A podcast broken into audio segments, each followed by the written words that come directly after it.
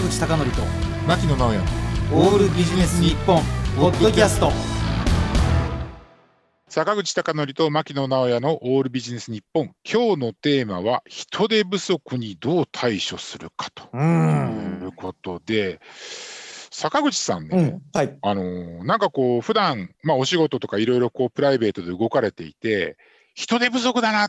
て感じたことって最近あります？あ、あの宅配の業者さんですよね。ああなるほどね本、当にもう大変そうだし、あの宅配ボックスが開いた瞬間に朝ね、ドドドドドドって荷物預けていらっゃしゃいますんで、大変かなと思いますね。うん。あのね、私はやっぱり今まであの、どちらかというとこう庶民的なレストランみたいなところに行くと、あのウェイターさんとかウェイトレスさん足りてないなって思うことがあったんですけどね、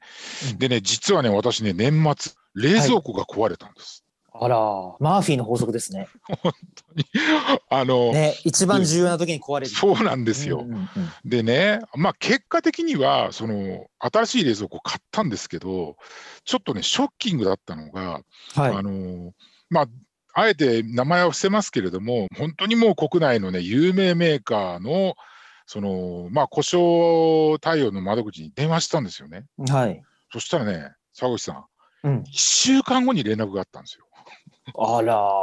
それは残念な出来事ですね。でね、年末も目の前にしてて、で、こういうご時世だからっていうんで、まあなんかいろいろ買い込んでたわけですよ。はい。で、それもなんかこう、全部ダメにするのもあれだなと思って、まあ買ったんですけど、ね、それよりもね、ちょっとねショッキングだったのが、うんその1週間後に電話してきた方のはい。電話口での疲れ具合と、あと、はい私がまあもうあの冷蔵庫新しいの買いましたって言った時のうん落胆ぶりってはいうのがちょっと異常で、まあ私も一応メーカーに勤めてたんでね、やっぱりその100%のお客様の望む対応ができなかったにしろ、どう考えても冷蔵庫を故障したって連絡して、1週間連絡なかったら、うん。ちょっとどうかと思いますよね。ちなみに想像できるように性別とか大体のご年齢ってどんな感じなんでしょうか？あの女性で、どちらかというと、中年ぐらいというか、こう、お年を召した方なんですけど、ものすごい声が疲れてて、まあ正直ね、私は、あの、いえ、今頃電話と思ったんですけど、電話に出た瞬間、うん、いや、本当大丈夫ですかって言いたくなるような感じだったんですよね。へえ。まあやっぱり年末年始だから混んでるんですよねっていうふうなことを言ったら、いやね、ずっとなんですって言うんですよ、その人が。へえ。本音が出ちゃったと。本音が出ちゃってね、うんうんでもう、なんか逆になんか新しい冷蔵庫買ったのが、というか、私、その壊れたメーカーではなくて、別のメーカーの冷蔵庫を買ったんですけど、うん逆に私の方がなんか申し訳なかったなみたいな感じになってしまったんですが、あはのね、そこでね、ちょっと考えたのがね、い。はい。今、その新型コロナウイルスの影響で、まあ、例えばその雇い止めみたいな話っていうのがちょこちょここうニュースになってるじゃないですか。はい。で、有効求人倍率なんかもやっぱり一時期に比べるとこう下がってるじゃないですか。う逆に言うと、やっぱり今ってこう人を例えば新たに雇い入れるっていうことを考えたら、まあ、なかなか踏み切れないのは分かりながらも、うん。チャンスなのかなと。はい。でも、例えばその家電製品のサービスセンターみたいなところにやっぱりどうですかね、その人がいない状況っていうのは、